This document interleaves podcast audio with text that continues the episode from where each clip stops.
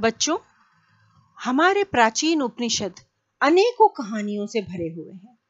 आज मैं तुम्हें कठोपनिषद से एक कहानी, जाति अभिमान सुनाने वाली हूँ। बहुत पुराने समय की बात है, एक महर्षि चक्र हुआ करते थे। महर्षि चक्र बहुत ज्ञानी थे। उन्होंने वेदों और शास्त्रों का अध्ययन किया था। वे महान पंडित थे और उनकी विद्वता के चर्चे चारों ओर होते थे। महर्षि चक्र के पुत्र भी उतने ही ज्ञानी थे। उनके पुत्र का नाम था उसस्ती महर्षि चक्र ने अपनी सारी विद्या, अपने ज्ञान को, अपने बेटे को भी सिखाया था और इस चीज़ का उन्हें बहुत गर्व था। महर्षि चक्र अब इस दुनिया में नहीं थे, लेकिन उसस्ती ने अपने पिता से जो ज्ञान लिया था, उसके साथ में उसके अंदर कुछ बदलाव भी उसने कर लिए थे। जैसे वह दूसरी जातियों के लोगों को हीन समझता था। वह किसी के साथ उठता बैठता नहीं था। वह किसी का दिया पानी नहीं पीता था तो किसी के यहाँ खाना भी नहीं खाता था और अपना भोजन स्वयं बनाता था। यहाँ तक कि वह अपनी पत्नी के हाथ का बना भी भोजन नहीं खाता था। इस तरह उस हस्ती के मन में अपनी जाति, ब्राह्मण होने और अपने ज्ञान पर इतना अधिक गर्व था कि हम उसे घमंड का नाम दे सकते इस कारण से वह किसी से अच्छे से बात भी नहीं करता था। अब वह ऐसा क्यों करता था, यह नहीं मालूम है, लेकिन उसस्ती के पिता, महर्षि चक्र, जो अब स्वर्गवास करते थे, उन्हें जब अपने बेटे के इस व्यवहार के बारे में पता चला तो उन्हें बहुत दुख हुआ। उन्होंने सोचा, मैंने अपने बेटे को इतनी शिक्षा दी, इतना पढ़ाया, लेकिन फिर भी उसने ब्रह्म पे लीन होने के अर्थ को नहीं समझा। और वह जाति अभिमान के कीचड़ में ऐसा उलझा है कि अगर मेरा पुत्र उस अस्थि से बाहर नहीं आया तो निश्चय ही वह नरक में दुख भोगेगा। एक पिता की आत्मा अपने बेटे के इन विचारों से बहुत दुखी थी, बहुत व्यथित थी। उन्हें लगता था कि कैसे मैं अपने बेटे को पुनः समझाऊं कि तुमने जो अर्थ निकाला है विद्या को जो समझा है वो गलत है। इसे सही रास्ते पर लाना बहुत ज़रूरी है। तो एक दिन सुबह सुबह उस अस्थि अपने आश्रम में बैठे ध्यान में लगे हुए थे साधना में लगे थे। तभी एक बूढ़ा गंदा मेले कुचेले कपड़े पहने हुए आदमी उनके सामने आकर खड़ा हो गया। और उनकी साधना में विघ्न डालते हुए उसने कहा हे hey, महाराज मैं बहुत भूखा हूँ, मैं कई दिनों से खाना नहीं खाया सका हूँ, मुझे अब कुछ खाने को दे दो, मैं चल भी नहीं सकता, मैं बैठने तक में असमर्थ हूँ, मुझे बस खाना चाहिए। उसकी दुख भरी आवाज़ तो उस हस्ती ने सुनी, लेकिन उसका दर्द उस हस्ती नहीं समझ पाया। उन्होंने बड़ी हीनता और घृणा की दृष्टि से उस गंदे आदमी को देखा और कहा, चल भाग यहाँ से। ये कहा सुबह सुबह मेरी पूजा में विघ्न डालने चला आया। लेकिन वो व्यक्ति वहाँ से जा ही नहीं रहा था। वो बूढ़ा बार बार कह रहा था, मुझे बस खाना दे दो। मेरी अतड़ियों में दौर हो रहा है। दर्द है, मैं बस खाना चाहता हूँ। और उस उस बूढ़े व्यक्ति को बुरी तरीके से दुत्कारे जा रहे थे। तुमने आके मेरी पूजा को भग्न कर दिया, मेरी साधना में विघ्न डाला, तुम जाओ यहाँ से। उसी वक्त राजा के दरबार से दो सिपाही आए। उन्होंने उस हस्ती से कहा, प्रणाम किया और बोले, उस हस्ती महाराज, आपको अपने महल में एक यज्ञ के लिए बुलाना चाहते हैं। यज्ञ के पश्चात वहाँ भोजन होगा। आप वहाँ आइए, यज्ञ के पुरोहित बनिए और भोजन ग्रहण करिए। ऐसा महाराज की इच्छा है। उस हस्ती ने उन दोनों को प्रणाम किया और कहा कि ठीक है, महाराज से कहिए, मैं ज़रूर आऊँगा। लेकिन जाने से पहले इस दुष्ट, गंदे, बूढ़े आदमी को मेरे सामने से सिपाहियों, आप कृपा करके हटा दीजिए। तो सिपाही उस बूढ़े आदमी को उठा करके वहाँ से ले गए। जाते जाते बूढ़े आदमी ने मुड़कर उस हस्ती से कहा हाँ ठीक है, तुम राजा के यहाँ जाओगे, लेकिन राजा का झूठा खाना तुम खाकर आओगे। उस हस्ती के मन में यह बात चुप गई कि एक बूढ़े ने मुझे यह क्यों कहा कि मैं राजा के यहाँ का झूठा खाना खा के आऊँगा? लेकिन उस हस्ती राजा के यहाँ गए, वहाँ यज्ञ किया और भोजन के पश्चात वापस आ गए। लेकिन कुछ दिनों बाद मौसम में परिवर्तन हुआ। राज्य में अकाल पड़ा। जनता खाने को तरसने लग गई। राजा के पास में भी ज़्यादा नहीं था। हर महीने उस अस्थि को राजा जो साधन देते थे, वो भी मिलना बंद हो गए। तो धीरे धीरे करके लोगों के पास में खाना नहीं था, पानी नहीं था, रहने के लिए घर नहीं छोड़ छोड़ कर लोग एक गाँव से दूसरे गाँव में जाने लगे।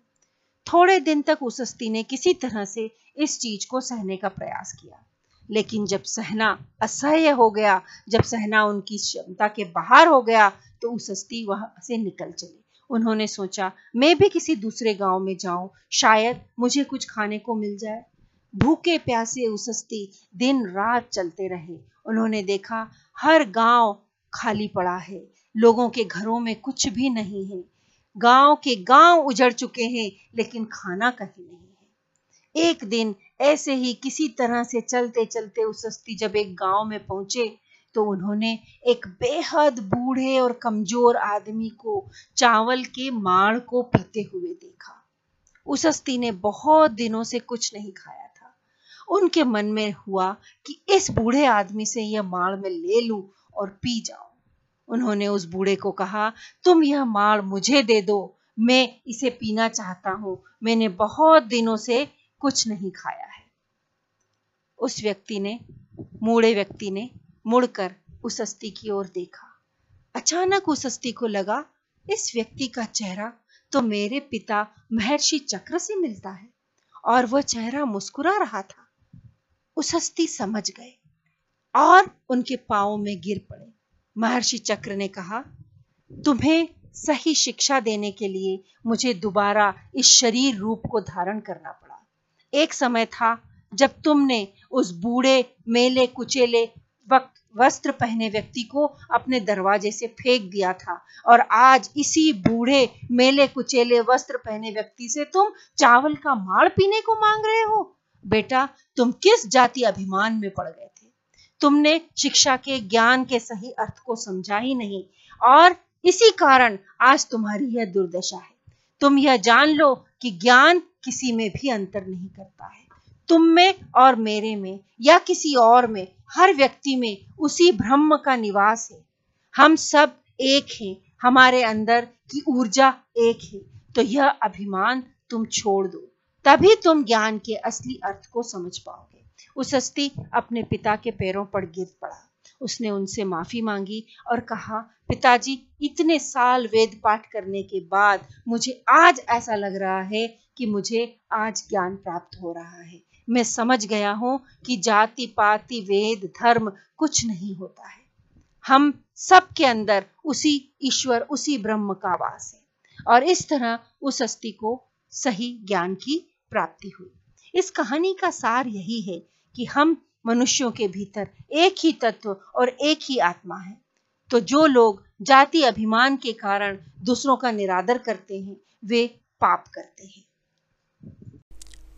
बात बहुत पुरानी है। त्रेता युग की समाप्ति हो रही थी और द्वापर युग का प्रारंभ हो चुका था। यह कहानी उस समय पड़े भयानक सूखे की कहानी है। बारह वर्षों से वर्षा का नाम नहीं था। नदी, नाले, तालाब, सरोवर, कुएँ, सभी कुछ सभी कुछ सूख गया था। धरती मानो सूख कर फट रही थी। मनुष्य, पशु, पक्षी, भोजन और जल के अभाव में मर रहे थे। चारों ओर हाहाकार था। कोई किसी का नहीं था। मुझे कुछ खाने को मिल जाए, बस, हर व्यक्ति यही सोच रहा था। जब पूरे देश में यही हालत था तो ऋषि मुनि भला इससे कैसे बचते? वे भी अपने आश्रमों से बाहर निकल इधर उधर भोजन की तलाश में भटक रहे थे। महर्षि विश्वामित्र का भी बुरा हाल था। वे भी भोजन की तलाश में, जंगल में इधर से उधर घूम रहे थे। एक जंगल से दूसरे जंगल, एक गाँव से दूसरे गाँव, कहीं भी भोजन नहीं मिला। भिक्षा मांग रहे थे, पर किसी के पास कुछ हो तो तो देगा, सभी मुसीबत में थे। केवल निराशा ही निराशा थी। उन्होंने अपने जीवन में अपने तप से बहुत शक्ति अर्जित करी थी, पर अब वह शक्ति भूख को दबाने में असमर्थ थी। भटकते भटकते एक शाम को ऋषि विश्वामित्र एक गाँव में पहुँचते हैं। उनसे चला नहीं जा रहा था। वे अर्धमूर्छित अवस्था में वहीं बैठ जाते हैं। किंतु उनकी अध खुली आँखें एक घर में ताजे कटे हुए मांस के टुकड़ों को देखती है। अपनी पूरी शक्ति लगाकर वे उस घर तक पहुँचते हैं। तो पता लगता है कि यह घर एक चांडाल का घर है। वे रात होने का इंतज़ार करते हैं। सोचते हैं, जब गृह स्वामी सो जाएगा, तब मैं चुपके से इन मांस के टुकड़ों को उठा लूँगा। इस तरह वे रात्र होने का इंतज़ार करते हैं। रात्रि में वे दबे पाँव, चोरों की तरह उसके घर में घुसते हैं। लेकिन घर का मालिक अभी सोया नहीं था। आवाज़ सुन, सरसराहट सुन, वह तुरंत उठ जाता है। और कड़क कर पूछता है, कौन है वहाँ? मेरे भोजन की चोरी करने आया है? यहीं ठहर जा, वहीं काट कर मैं तुझे ही भोजन बना लूँगा. पकड़े जाने के डर से विश्वामित्र को बेहद शर्म महसूस होती है। पर फिर भी हिम्मत कर कहते हैं, भाई, मारना मत। मैं ऋषि विश्वामित्र हूँ, बहुत भूखा हूँ, कुछ मदद करोगे? विश्वामित्र नाम सुनते ही चांडाल अपना हथियार नीचे फेंक देता है। और उन्हें प्रणाम कर कहता है, महाराज, आज यह स्थिति हो गई। इतने महान ऋषि एक चांडाल के यहाँ चोरी करने आए भोजन के लिए। क्या हाल है? तो विश्वामित्र कहते हैं, भाई, भूख ऋषि और चांडाल को नहीं देखती।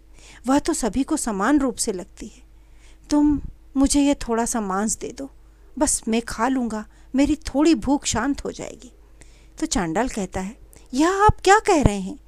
आपने इतने वर्षों तप किया है। आप यहाँ से यह मांस खाएँगे और वो भी अस्वच्छ मांस। आपके सारे पुण्य नष्ट हो जाएँगे महर्षि। यह भूल मत करिए। आप यहाँ यह मांस मत खाइए।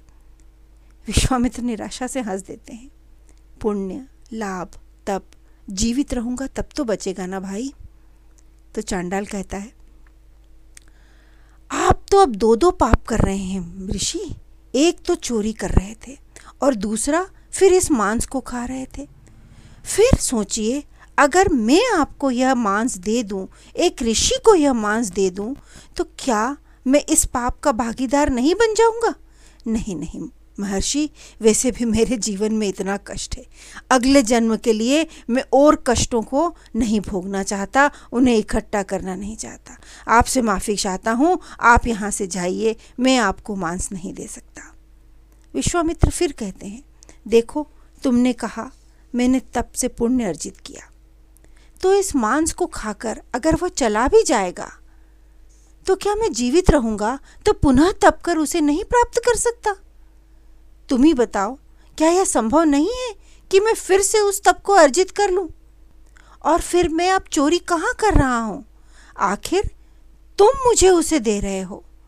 आखिरकार चांडाल विश्वामित्र की बात मान लेता है और मांस के टुकड़े का एक हिस्सा विश्वामित्र को दे देता है। उन मांस के टुकड़ों को लेकर विश्वामित्र वापस अपने आश्रम में आते हैं।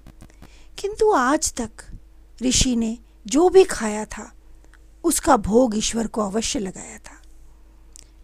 वे उस टुकड़े को लेकर बैठ जाते हैं और फिर भगवान के लिए छोटा सा टुकड़ा निकाल कर कहते हैं, हे ईश्वर, हे स्वर्ग के देवताओं, विश्वामित्र के पास आज और कुछ भी नहीं है। इसे स्वीकार करिए। उनका इतना कहना था कि तेज आंधी आती है, घनघोर घटाएँ छा जाती हैं और बारह वर्ष बाद मूसलाधार बारिश धरती को भिगोने लगती है। अकाल खत्म होता है और विश्वामित्र के मन में उस समय केवल एक बात आती है। धरती पर सभी जीवों को भूख एक समान परेशान करती है। सभी की आत्मा एक ही है और वे ईश्वर को नमन करते हैं। प्राचीन काल में एक अत्यंत प्रसिद्ध ऋषि हुए। उनका नाम था ऋषि वाजश्रवा। ऋषि वाजश्रवा के पुत्र भी अपने पिता के समान ही बहुत प्रसिद्ध थे। उनका नाम था ऋषि उद्दालक। ऋषि उद्दालक के मन में एक बार आया कि क्यों ना मैं विश्वजीत यज्ञ करूँ, और उन्होंने यह संकल्प लिया कि मैं विश्वजीत यज्ञ करूँगा। इस यज्ञ में यज्ञ करने वाला अपनी समस्त पूंजी, संपत्ति यहाँ तक कि अपने प्रियजनों का भी दान कर देता है। यज्ञ की सारी तैयारियाँ हो रही थी। और ऋषि उद्दालक का पाँच वर्षीय पुत्र नचिकेता उन्हें ध्यान से देख रहा था। ऋषि उद्दालक ने यज्ञ में अनेकों गणमान्य ऋषियों और सम्मानित व्यक्तियों को बुलाया था और वे सब इस महत्वपूर्ण यज्ञ में उनका सहयोग कर रहे थे। जैसे कि विश्वजीत यज्ञ की परंपरा है, यज्ञ करने वाला अपना सर्वस्व दान करता है और इसी परंपरा को निभाते हुए उद्दालक ने भी अपनी गौशाला में खड़ी गायों को दान देने का निश्चय किया। लेकिन जब उन्होंने गाय देना शुरू करा दान में तो नन्हे बालक नचिकेता ने देखा कि उसके पिता जो गाय दान में दे रहे हैं, वो तो बहुत ही बूढ़ी और कमज़ोर हैं। यह देख नचिकेता को लगा कि उसके पिता ऐसा क्यों कर रहे हैं। इस यज्ञ में तो अपनी सबसे प्रिय वस्तुओं का दान करना चाहिए, पर मेरे पिता इन वृद्ध और बीमार गायों का दान कर रहे हैं। वह अपने पिता के पास जाता है और कहता है, पिताजी आपका सबसे प्रिय तो मैं हूँ ना? पिताजी इस प्रश्न को सुनकर आश्चर्य में पड़ जाते हैं और वे कहते हैं हाँ नचिकेता, तुम मुझसे, मुझे सबसे अधिक प्रिय हो। तो फिर आप मुझे किसे दान दे रहे हैं?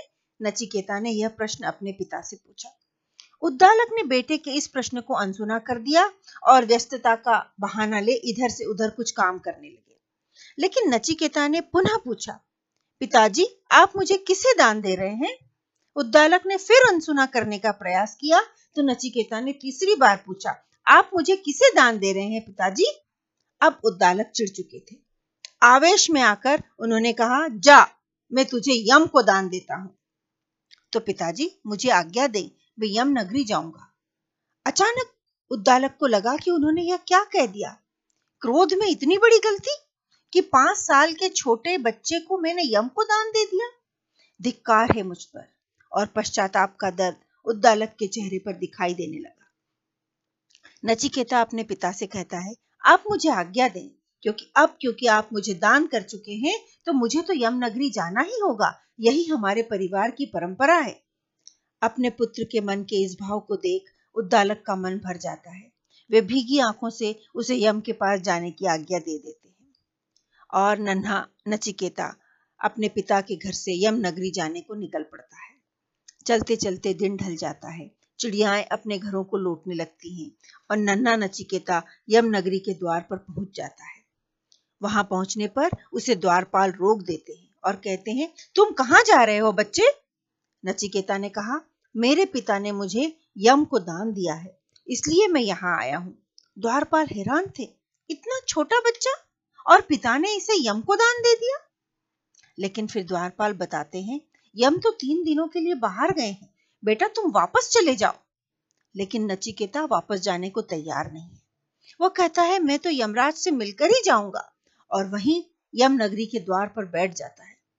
तीन दिन तक वह छोटा सा बच्चा बिना खाए, बिना पिए, बिना कुछ यहीं इधर उधर जाए, यम की प्रतीक्षा में वहाँ बैठा रहता है। यम लौटते हैं और अपने द्वार पर इस छोटे से नन्हे ब्राह्मण बच्चे को बैठे हुए देखते हैं। तब उन्हें पता लगता है कि यह तो तीन दिन से यहाँ बैठा है। इस पर यम को बड़ा दुख होता है। वे उसे प्यार से अपने घर में बुलाते हैं, उसे खाने को देते हैं और कहते हैं, मुझे दुख है कि आपको यहाँ तीन दिन तक मेरी प्रतीक्षा करनी पड़ी। आप मेरे अतिथि हैं। आपने मेरा इंतज़ार किया। अब आप मुझसे तीन वर मांग ले। नचिकेता को अपने पिता के दुखी होने से बहुत दुख हुआ था और वह उनका दुखी चेहरा याद करता है। और यम से कहता है, आवेश में मेरे पिता ने मुझे आपको दान दे दिया। मैं चाहता हूँ कि जब मैं उनसे मिलूं तो वो वैसे दुखी ना हो, उनके मन में कोई ग्लानी ना हो, और वह मुझसे पहले जैसे स्नेह से ही मिले। यमराज ने कहा, नचिकेता, ऐसा ही होगा। दूसरे वर्ग के लिए नचिकेता ने कहा, आप मुझे स्वर्ग में सिखाई जाने वाली अग्नि विद्या बताएँ। क्योंकि इसे जानकर ही लोग अमृतत्व और देवत्व को प्राप्त करते हैं। तब यमराज नचिकेता को अग्नि विद्या सिखाने को तैयार हो जाते हैं। वे उसे सब कुछ बताते हैं। कैसे, कितनी ईटों से यज्ञ कुंड बनेगा, कौन से मंत्रों का उच्चारण, कब और कैसे होगा? फिर वे एक शिक्षक के समान नचिकेता से यह पूछते भी हैं, बताओ, मैंने तुम्हें क्या क्या बताया, कुछ याद है? नचिकेता ने जो सुना और समझा था, वह उसे वैसे ही दोहरा देता है। इस पर यमराज बहुत प्रसन्न होते हैं और कहते हैं, आज से यह अग्नि विद्या नचिकेत अग्नि विद्या के नाम से ही जानी जाएगी। फिर वे नचिकेता से तीसरा वर मांगने को कहते हैं। नचिकेता का तीसरा वर था, मुझे आत्मा का रहस्य समझाइए यम आश्चर्य में पड़ जाते हैं और कहते हैं, तुम अभी बहुत छोटे हो। यह तो कोई नहीं जानता। फिर मैं तुम्हें कैसे बताऊँ लेकिन नचिकेता की दृढ़ इच्छा शक्ति के आगे यमराज झुक जाते हैं और वे उसे आत्मा के रहस्य को समझाने का प्रयास करते हैं। कठोपनिषद में यमराज और नचिकेता संवाद के नाम पर यह भाग प्रसिद्ध है। यमराज कहते हैं कि अब तुम और शास्त्रों का अध्ययन करो और तुम्हें अपने सारे प्रश्नों के उत्तर मिल जाएँगे। इस तरह यम के द्वार से नचिकेता जब वापस अपने घर लौटता है तो उसके पिता सहित बड़े बड़े तपस्वी उसके स्वागत में वहाँ इंतज़ार कर रहे होते हैं। हिमालय की गोद में कलकल करती नदी अपने पूरे वेग से बह रही थी। मंद मंद हवा वातावरण को और मधुर बना रही थी। वृक्षों में तो मानो आसमान को छूने की होड़ लगी थी। बेलों में फूल खिल रहे थे और ऐसे रास्ते से नारद मुनि स्वर्ग लोग वापस जा रहे थे। वातावरण ने उनका चंचल मन शांत कर दिया। कभी न रुकने वाले उनके पाँव रुक गए और वे एक पेड़ के नीचे एक शिला पर ध्यान लगाकर बैठ गए। उनके भीतर ओंकार की ध्वनि गूंज रही थी और वे गहरी समाधि में चले गए। एक मुनि की समाधि की ऊर्जा कोसों दूर बैठे इंद्र के पास पहुँच गई और अपनी आदत अनुसार इंद्र फिर परेशान हो गए। क्यों क्यों क्यों इतनी घनघोर तपस्या? फिर कोई ब्रह्मा, विष्णु, महेश में से जाएगा और बोल देगा, वत्स, बोलो, क्या चाहते हो? और फिर कहीं उसने स्वर्गलोक का सिंहासन मांग लिया तो? नहीं नहीं, इन्हें रोकना होगा। और इस काम के लिए इंद्रदेव पुनः कामदेव को बुलाते हैं और कहते हैं, कुछ अप्सराओं को साथ में लेकर जाओ और नारद की तपस्या को भंग कर दो। कामदेव तुरंत उस स्थान पर पहुंचकर वहाँ पहले से सुगंधित वातावरण को और सुगंधित बनाते हैं। अप्सराएँ नृत्य करती हैं भवरे गीत गाते हैं और कामदेव अपने बाण से फूलों के तीर छोड़ते हैं। लेकिन अप्सराएँ नाच नाच कर थक जाती हैं। भंवरे फूलों का रस पी पी कर थक जाते हैं और कामदेव के बाण खत्म हो जाते हैं। नारद की समाधि है कि टूटती ही नहीं? वे तो अहम ब्रह्मास्मि की अवस्था में पहुँच गए थे, जहाँ न कोई लोभ था और न भय। अंततः हार कर कामदेव नारद मुनि के पाँव पड़ते हैं और अपनी गलती के लिए क्षमा मांगते हैं। नारद आँखें खोलकर मुस्कुराकर उन्हें कुछ नहीं कहते, बस उनके चेहरे पर एक तेजोमय स्नेह है। कामदेव के जाने के बाद नारद वहाँ से उठते हैं और सोचने लगते हैं, वाह, मैंने तो इंद्रियों को जीत लिया, मैंने काम को जीत लिया। ऐसा सोचते हुए उनके मन में अहंकार का बीज उत्पन्न होता है। लेकिन वे नहीं जानते हैं कि हिमालय का यह स्थान शिव के कारण काम रहित क्षेत्र है। पर नारद तो स्वयं पर गर्व करते हुए आगे बढ़ते हैं और पिता ब्रह्मा जी के पास पहुँचते हैं। उन्हें सारी बात बताते हैं और कहते हैं, मेरे ऊपर अब काम का कोई प्रभाव नहीं है, मैंने उसे जीत लिया है। ब्रह्मा उन्हें समझाते हैं, देखो, अब तुम विष्णु के पास जा रहे हो, उनके उपासक हो, उन्हें यह बात मत बताना। लेकिन नारद कहाँ मानने वाले थे? नारायण नारायण करते करते वे क्षीर सागर में विष्णु विष्णु के पास पहुँच जाते हैं और कहते हैं, मैं देवलोक आ रहा था। एक जगह आपकी भक्ति में बैठ गया। बस इतनी सी बात थी और इंद्र घबरा गए। और मेरी भक्ति को भंग करने के लिए उन्होंने कामदेव को भेज दिया। लेकिन वे मुझे हिला भी नहीं सके। विष्णु ने कहा, नारद, तुम तो निष्काम हो। भला कामदेव तुम्हारा क्या बिगाड़ सकते हैं? लेकिन विष्णु ने उनके अंदर पलते हुए इस अहंकार के बीज को देख लिया था। क्षीर सागर से वापस लौटते हुए नारद एक नगर से होकर गुजर रहे थे। नगर बहुत ही सुंदर बसा हुआ था और वहाँ के राजा का नाम शील निधि था। देव ऋषि को आया देख राजा सत्कार से उन्हें महल ले जाते हैं और उन्हें कहते हैं कि मेरी पुत्री विश्व मोहनी के स्वयंवर की तैयारी कर रहा हूँ। जरा इसका हाथ देखकर बताइए कि इसे कैसा वर मिलेगा? नारद विश्व मोहनी को देखते ही मोहित हो जाते हैं और वे उससे कहते हैं कि आपकी पुत्री बहुत सौभाग्यशाली है। इसका वर सर्व सुंदर सर्वशक्तिमान सर्व विजित होगा और तीनों लोकों में पूजा जाता होगा। वहाँ से चलने के बाद नारद ने सोचा, मैं भी तो तीनों लोकों में पूजा जाता हूँ। क्यों ना मैं ही विश्व मोहनी से विवाह कर लूँ? किंतु वर को तो सर्व सुंदर भी होना चाहिए। मैं क्या करूँ? विष्णु से सुंदर कौन है? वे ही मेरी मदद करेंगे। नारायण नारायण। नारद मुनि पुनः विष्णु के पास जाते हैं और बोलते हैं कि आप मुझे आपके शरीर का सौंदर्य दे दें। विष्णु ने कहा हाँ क्यों नहीं? तुम तो मेरे परम भक्त हो और वे नारद को अपने शरीर जैसा सौंदर्य दे देते हैं, परंतु मुँह बंदर का बना देते हैं। नारद बंदर का मुँह लिए स्वयंवर स्थल पर पहुँचते हैं और आगे बढ़कर गर्व से बैठ जाते हैं। उन्हें विश्वास था कि राजकुमारी विश्व मोहनी उन्हीं के गले में वरमाला डालेगी। विश्व मोहनी आती है, पर उन्हें देखते ही चीख पड़ती है और आगे चली जाती है। तभी विष्णु वहाँ अपने सुंदरतम वेश में आते हैं और विश्व मोहनी उनके गले में माला डाल देती है। स्वयंवर में आए दूसरे राजकुमार नारद का मज़ाक बनाते हैं। और उनसे कहते हैं, यहाँ आने से पहले अपना बंदर जैसा मुँह तो देख लिया होता। नारद तमतमा जाते हैं और कहते हैं, विष्णु, तुमने मुझे धोखा दिया है, अपने भक्त को धोखा दिया है। तुम चालाक हो, स्वार्थी हो। मैं तुम्हें इसके लिए श्राप देता हूँ। जिस तरह तुमने मुझे नारी के विरह में तड़पाया, तुम भी तड़पोगे। और ऐसा कहते कहते नारद हाफने लगते हैं और जब वे देखते हैं तो सामने विष्णु खड़े मुस्कुरा रहे थे। उन्होंने कहा, नारद, तुमने तो काम को जीत लिया था ना? फिर आज यह व्यथा कैसी? इतना सुनते ही नारद की आँखों से माया का पर्दा उठ जाता है और वे विष्णु के चरणों में गिरकर क्षमा याचना करते हैं। लेकिन विष्णु उन्हें उठाते हुए कहते हैं कि, नारद, इसमें तुम्हारा दोष नहीं है। यह तुम्हारे अहंकार का दोष है, जिसने कि तुम्हारी बुद्धि को तुमसे छीन लिया था। अब तुम जाओ, शिव की आराधना करो वे तुम्हारा कल्याण करेंगे।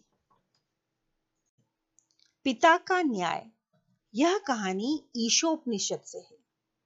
कहानी इस प्रकार है।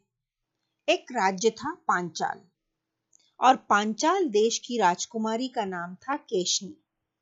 केशनी रूप और गुण में अद्वितीय थी। उसकी सुंदरता की ख्याति देश में ही नहीं, विदेशों में भी थी। केशनी जब बड़ी हुई, विवाह योग्य हुई तो उसके पिता ने सोचा कि अब उसका विवाह किसी राजकुमार के साथ कर देना चाहिए।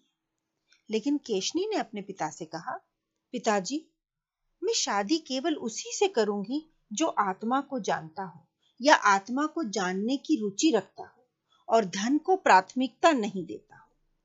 अपनी पुत्री के विचारों को जानने के बाद राजा ने यह सूचना हर जगह पहुँचा दी कि उनकी पुत्री विवाह के लिए तैयार है।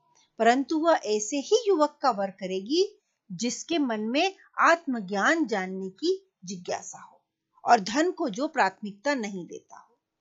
केशनी से मिलने दूर दूर के युवराज आए और सबने केशनी को प्रभावित करने की बहुत कोशिश करी। लेकिन केशनी किसी से भी प्रभावित नहीं हुई। उसने अपने मन में अपने वर की जो छवि बनाई थी, उनमें से ये राजकुमार, ये युवक, उसमें कहीं भी उसे लगा कि इस लायक नहीं है। इस तरह कई दिन बीत गए और केशनी को उसकी पसंद का वर नहीं मिला। एक दिन एक ऋषि कुमार सुधन उसके पास आया और उसने कहा कि वह केशनी के साथ शादी करना चाहता है। और केशनी ने जब उससे आत्मा के संबंध में जितने भी प्रश्न किए, उसने उन प्रश्नों का काफ़ी अच्छा उत्तर दिया। इसके परिणाम स्वरूप केशनी ने अपने पिता से कहा कि वह सुधन से शादी करने को तैयार है।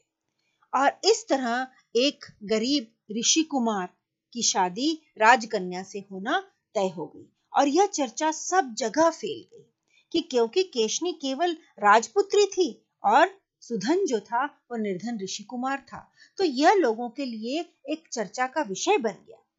जब यह खबरें इधर उधर फैलना शुरू हुई तो सम्राट प्रहलाद का एक पुत्र था।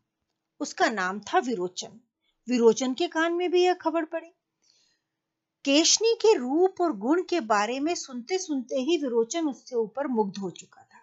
अतः उसने सोचा कि मैं भी केशनी के पास जाऊँगा और उसे समझाऊँगा कि जीवन बिना धन के नहीं गुजारा जा सकता। तुम कहा इस गरीब ऋषि कुमार से शादी करना चाह रही हो? तुम मेरे पास आओ। मेरे पास इतनी सुख सुविधा है, मैं तुम्हें यहाँ बहुत अच्छे से रखूँगा। और इस तरह वह केशनी के पास आया। केशनी ने उसे उत्तर दिया कि मैं विवाह केवल इन भौतिक सुखों के लिए नहीं कर रही हूँ। मैं अपना जीवन किसी एक बहुत ही निर्मल हृदय व्यक्ति के साथ में बिताना चाहती हूँ। सुधन गरीब अवश्य है। वह ज्ञानवान भी है और विचारवान भी है और मेरे अनुसार मेरे लिए सुधन ही योग्य वर है। लेकिन विरोचन उसकी बात मानने को ही तैयार नहीं था। उसने बार बार कहा क्या तुमने मेरी विरोचन की, जो कि एक राजपुत्र है, और सुधन की बारे में एक साथ कभी बैठकर सोचा है? तुम ऐसा क्यों नहीं करती हो? सुधन को भी यहाँ बुलाओ, मुझे भी यहाँ बुलाओ। हम दोनों के बीच में जरा कुछ वार्ता हो जाने दो। अगर मैं सुधन से जीत जाता हूँ तो तुम मुझसे शादी कर लेना, और अगर सुधन जीत जाता है तो तुम सुधन से शादी कर लेना। केशनी उसके बार बार आग्रह करने से ऊब चुकी थी तो उसने कहा कि ठीक है, कल सुबह मैं सुधन को यहाँ बुलाती हूँ और तुम दोनों में से जो भी विजयी होगा, मैं उसके साथ विवाह करूँगी और जो हार जाएगा, वह दूसरे के चरण धोकर पी लेना। विरोचन लौट गया।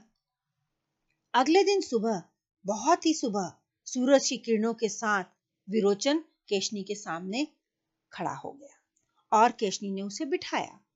तो विरोचन कहने लगा हाँ सुधन तो गरीब है मैं तो इतने अच्छे रथ में घोड़ों के ऊपर बैठकर यहाँ तुरंत आ गया हूँ। अब उसे तो आने में टाइम लगेगा, समय लगेगा, वह तो पैदल चलकर आ रहा होगा। गरीब आदमी है, क्या करे? केशनी ने उसकी बातों का कोई उत्तर नहीं दिया और वह चुपचाप विरोचन के द्वारा बार बार बोले गए इन वाक्यों को सुनती रही। थोड़ी देर बाद सुधन वहाँ आ गया। सुधन को देखते ही विरोचन ने फिर उससे यही कहा सुधन, तुम्हें आने में देर क्यों हुई? सुधन ने उसे कहा, विरोचन, मैं ऋषि कुमार हूँ। मेरे पास तुम्हारी तरह रथ नहीं है। पैदल आने में देर हो जाती है। विरोचन ने बोला, कोई बात नहीं, आओ, मेरी बगल में बैठ जाओ। पर सुधन ने विरोचन की बगल में बैठने से इनकार कर दिया। उसने कहा, मैं तुम्हारे साथ तुम्हारी बगल में नहीं बैठ सकता, क्योंकि हमारे बीच में किसी तरह की कोई बराबरी नहीं है।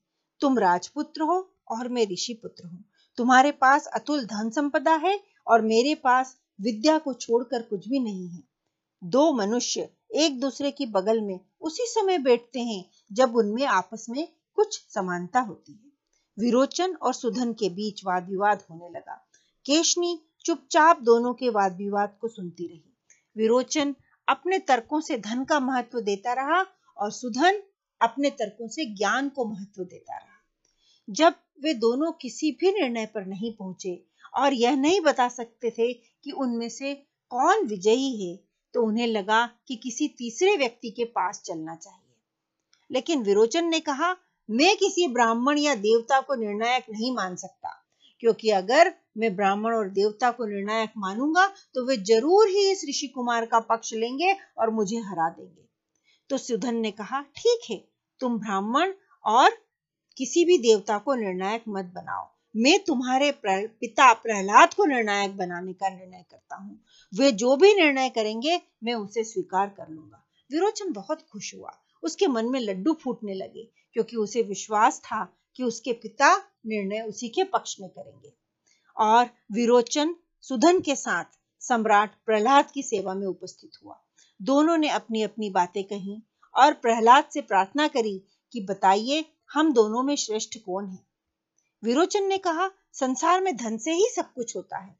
बिना धन के कुछ नहीं होता। अतः धन का संग्रह तो करना ही है। नहीं तो हम में से कोई भी जीवित नहीं रह सकता है। तब सुधन ने कहा, यह धन तो नाशवान है। नाश होने वाली वस्तु है। नाश होने वाली वस्तु का कभी संग्रह नहीं करना चाहिए। संग्रह उसी वस्तु का करना चाहिए जिसका विनाश न हो। और वह वस्तु है आत्मा का ज्ञान, जो कि कहीं भी किसी को छोड़कर नहीं जाता है। प्रहलाद ने सुधन और विरोचन के कथनों पर विचार किया। उनका मन कह रहा था कि वो कहें कि उनका बेटा विरोचन सही है, क्योंकि बिना धन के जीवन नहीं गुजारा जा सकता, जो कि एक सच्चाई भी है। परंतु उनका मस्तिष्क बार बार कह रहा था कि सुधन जो कह रहा है, वो ज़्यादा सही है और बिना ज्ञान के, बिना आत्मिक ज्ञान के जीवन की कल्पना नहीं की जा सकती। अंततः कुछ दिन रुकने के बाद उन्होंने यह कहा कि इस वाद विवाद में सुधन विजयी हुआ है और उनका पुत्र विरोचन हार गया है।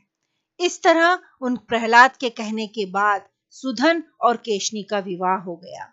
शर्त के अनुसार जब विरन वि, विरोचन सुधन के पाँव धोने आया तो सुधन ने उसे पकड़कर गले से लगा दिया और कहा कि बस अब इसकी ज़रूरत नहीं है।